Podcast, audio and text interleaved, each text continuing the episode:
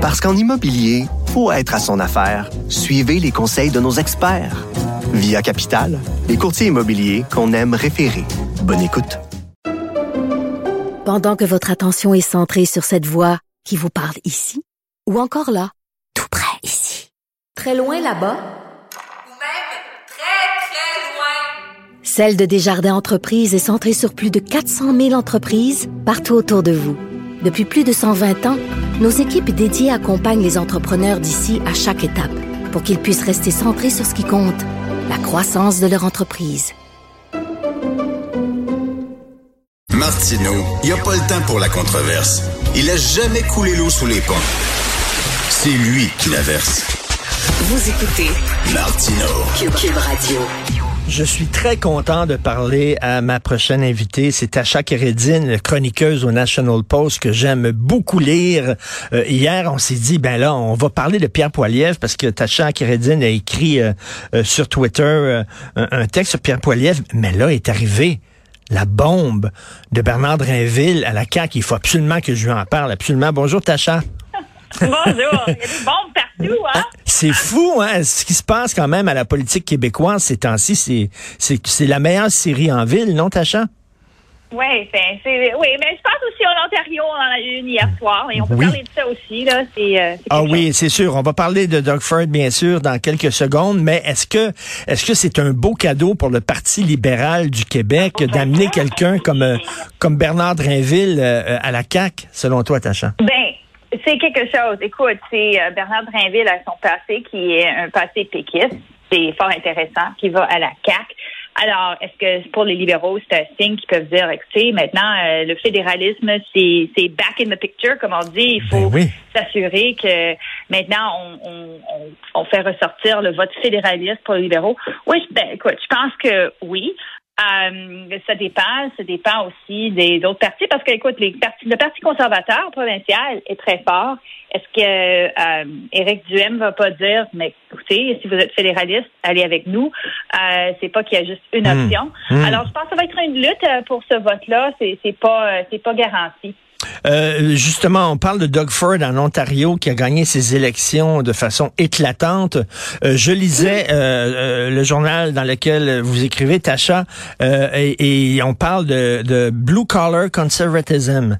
Et est-ce que c'est un, est-ce que c'est une leçon pour les conservateurs fédéraux, c'est-à-dire que ben, revenez sur le plancher des vaches et parler à Monsieur et Madame tout le monde, parler de job, parlez pas de Bitcoin, parlez pas de la Banque du Canada, parlez aux gens euh, ordinaires et parlez-leur de job?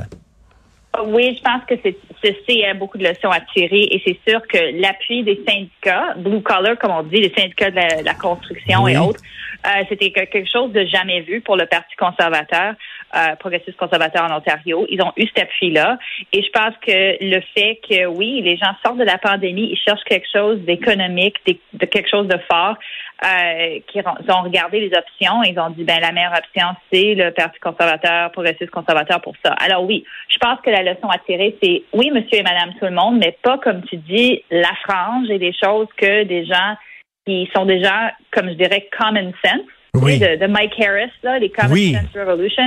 Ces gens-là en Ontario, c'est ce qu'ils attendent, c'est c'est du bon sens. Alors c'est ça que M. Ford a livré.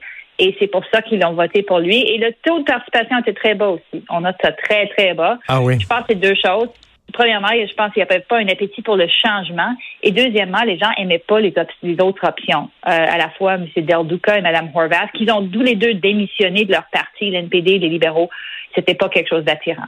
Et là, hier, justement, Pierre Poilievre, euh, qui est un peu dans les stratosphères, là, il est un peu 25 000 pieds dans les airs, puis il parle de freedom avec un gros F, puis euh, il parle de Bitcoin, puis la Banque du Canada et tout ça. Bref, hier, il a écrit, euh, il, a, il a parlé euh, euh, de, de, de, de- la liberté médicale. Il veut annuler tous les mandats de vaccins actuels et futurs. Qu'est-ce que ça veut dire, ça?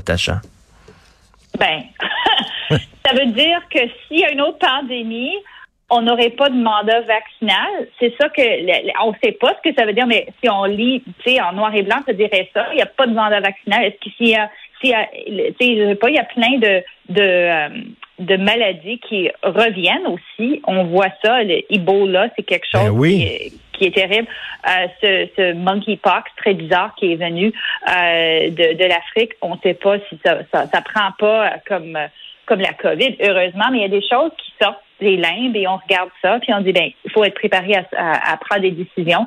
Les pandémies, ça vient une fois par 100 ans environ, euh, on espère en tout cas, c'est ce qu'on a vu, euh, mais ça ne veut pas dire que on peut on peut se leurrer puis on dit on annule tous les, c'est fou. Non, honnêtement là, il y a des gens, des, des, des docteurs qui disent sur Twitter aussi que il y a des gens qui désembarquent de la campagne aussi de M. Poliev, on, on le voit, euh, qui disent on peut pas supporter ça. Qu'est-ce que c'est ça? Moi, je pense que ça montre une certaine désespération hmm. euh, que euh, son camp, et on, le sait, nous, parce que ça achève, l'avant des cartes, c'est aujourd'hui, hein, et on sait où on se situe, puis on voit qu'il ne va pas gagner sur le premier tir, M. Polière. Et je pense que c'est ça ah que son camp craint. Et c'est pour ça qu'il essaie d'attirer un vote que, honnêtement, là, je pense pas c'est le vote sur quoi on bâtit une victoire. Mais est-ce qu'il y a des pouvoirs puis il est capable de lire dans l'avenir? Parce que là, Bill Gates, qui est un spécialiste des virus, il vient de sortir un livre hein, de Next Pandemic euh, ben, euh, qui dit... oui, mais, mais il dit, il va en avoir d'autres, il va, il va en avoir d'autres. Tous les experts le disent, on ne sait pas. Peut-être que ça va être pire que la pandémie qu'on a eue actuellement, euh, que le, la COVID. Peut-être que ça va être pire, mais là, peut-être qu'on va avoir besoin de, d'être de, vacciné. Mais là, M. Poiliev, lui, on dirait qu'il lit dans l'avenir. Il sait ce qui s'en vient. Ben, c'est ça aussi qui est, qui est bizarre. Il sait pas, et c'est justement pour ça que j'ai tweeté, moi, ce qu'il va savoir, ce qui va, pas, ce qui va se passer. Et deuxièmement, on peut pas lier les mains du Parlement. C'est une autre chose. Hein. Tu peux pas, par une, un, un, projet de loi comme ça, lier les mains du Parlement à, jamais. On peut toujours le renverser. Alors, ce qu'il fait, c'est purement symbolique. C'est ça aussi. Ça, ça, ça ne tient pas. Mais ça, ça démontre son intention ce qu'il aimerait faire. Et ce qu'il aimerait faire, ça n'a aucun bon sens parce que, comme tu dis, on ne sait pas ce que le, ben futur nous réserve. Pas ah, du tout. Alors, Justin Trudeau, c'est ça, avait euh, obligé euh, les euh, fonctionnaires fédéraux à se vacciner.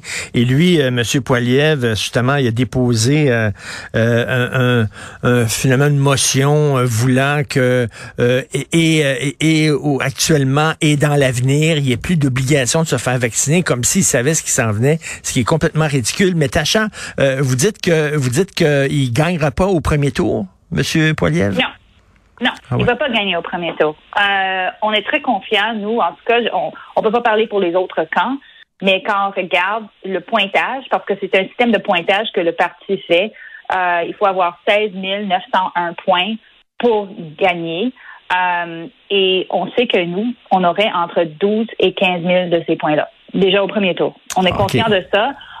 on a grandi le parti, et ce qu'on a fait dans notre camp, on a grandi le parti là où il fallait le grandir, des comtés où il n'y avait pas euh, pas du monde, qu'on doit gagner la prochaine fois. On a vendu des cartes comme des fous partout. On a, tu sais, dans l'Atlantique, au Québec, en Ontario, dans les villes, tu sais, la, la urban Ontario, comme on dit, qui est vraiment crucial. Euh, Vancouver, Calgary, Nouveau-Brunswick. On a vendu partout et on est très confiant qu'on va être très compétitif. On a un, chemin à la victoire pour M. Charest, c'est clair. Euh, alors, si on a le chemin, ça veut dire que M. Poliev n'a pas garanti son chemin comme il essaie de prétendre. Alors, pense que c'est pour ça qu'il a fait ça hier. Euh, et c'est malheureux, comme je dis, parce que vraiment, c'est cette course-ci devrait se faire sur des idées qui sont des idées solides, euh, des choses, comme tu as dit, l'économie, comment bâtir ça pour les Canadiens dans les années à venir, pas penser à des mandats vaccinaux hypothétiques, hypothétiques dans, on ne sait pas quand et, faire peur aux gens et dire que c'est on va on va hmm. agir pour la liberté quand on sait même pas ce qui nous réserve. C'est ridicule. Euh, Monsieur Charret, moi, j'ai je, rencontré un, un, jeune conservateur là euh, et, qui disait, Monsieur Charret, il se présente comme capitaine Canada, puis euh, j'ai sauvé le Canada contre les méchants souverainistes et tout ça. Il dit, moi, je suis jeune, on s'en fout de ça, c'est une vieille bataille, on s'en fout. Mais sauf que là, sauf que là, avec l'arrivée de Bernard Drinville à la CAQ, Caroline Saint-Hilaire, euh, euh, Paul Saint-Pierre Plamondon qui tend la main euh, à, François Legault en disant mais il faut parler de souveraineté, le mouvement de souveraineté, de la souveraineté qui commence à se réveiller un peu. Peut-être que la carte je vais sauver le Canada est peut-être soudainement bonne, non? Pour M. Charest? Ben, je pense M. Charest se présente comme capitaine Canada, oui, je pense que les capitaines Canada, les batailles changent aussi. Hein. La bataille souverainiste, moi, je dirais, c'est pas, c'est certainement pas comme c'était dans son Ben temps. non. Dans les années 90, mais la bataille dans l'Ouest, c'est très sérieux. Les, euh, les ruptures et les dangers à la Fédération canadienne viennent de différentes parties. On voit dans l'Ouest avec ce secteur avec M. Kenny, puis tout le bouillonnement qui se fait. Les gens sont très frustrés de la façon qu'ils sont traités, leur économie, leur euh, leur culture qui est un peu démonisée par M. Trudeau.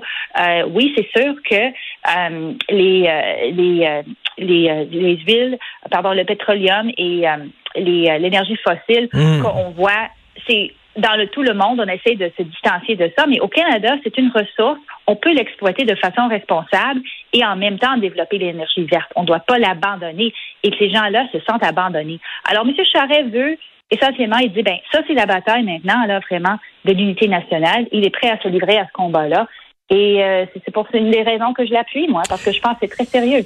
Et il dit, c'est ça, il faut aussi s'éloigner des extrémistes. Il fait passer M. Poiliev pour un extrémiste. Puis effectivement, il est extrémiste, Poiliev. Donc, il faut revenir à un parti conservateur un peu plus modéré, euh, un parti euh, progressiste conservateur. Puis là, c'est sûr que la victoire de Doug Ford vient de lui amener de l'eau au moulin. En terminant ta charge, j'ai tellement hâte de lire demain euh, le National Post pour voir comment ils réagissent à l'arrivée de Bernard Drinville au, au PQ.